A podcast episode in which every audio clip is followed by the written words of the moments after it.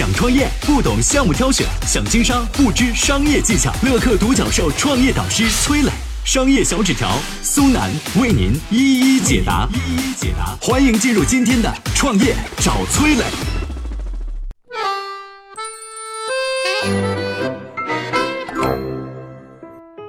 前段时间，胡润百富榜发布，马云第三次成为了中国首富。为什么中国富豪榜品牌却是一个英国人做出来的呢？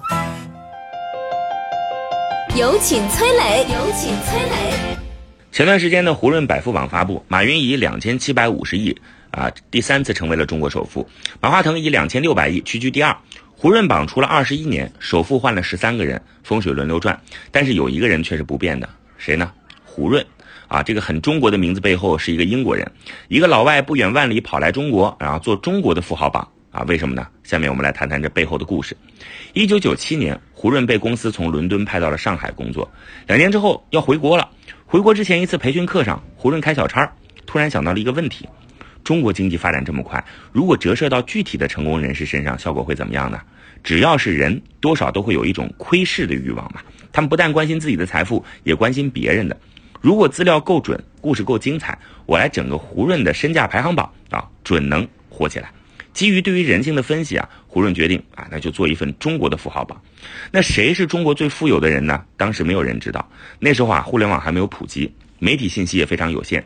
胡润就带着两个大学生，天天泡在上海图书馆，翻人民日报，翻经济日报，在各种报刊当中寻找中国富豪。那要如何评判这些富豪到底有没有钱呢？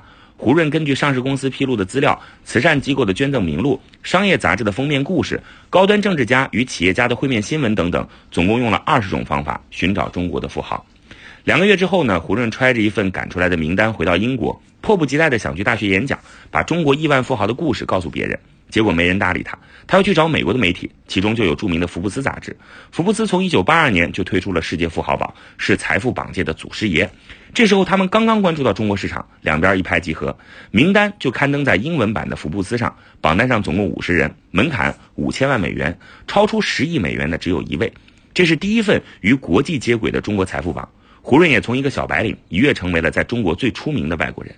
几年之后，胡润和福布斯因为利益问题决裂，单飞的胡润陆续又开发出了慈善榜、品牌榜、艺术榜、套现榜、财富创造大学榜、区块链富豪榜、女富豪榜等等榜单，成为了中国最有名的榜爷。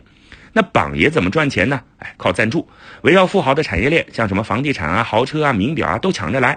最近几年，胡润冠名的品牌包括观澜湖、清水湾、雷克萨斯，报价每个都不低于一千万。一个外国人跑到中国来做富豪榜，困难重重，但胡润却把看似不可能的事儿做成了可能，还成就了自己的品牌。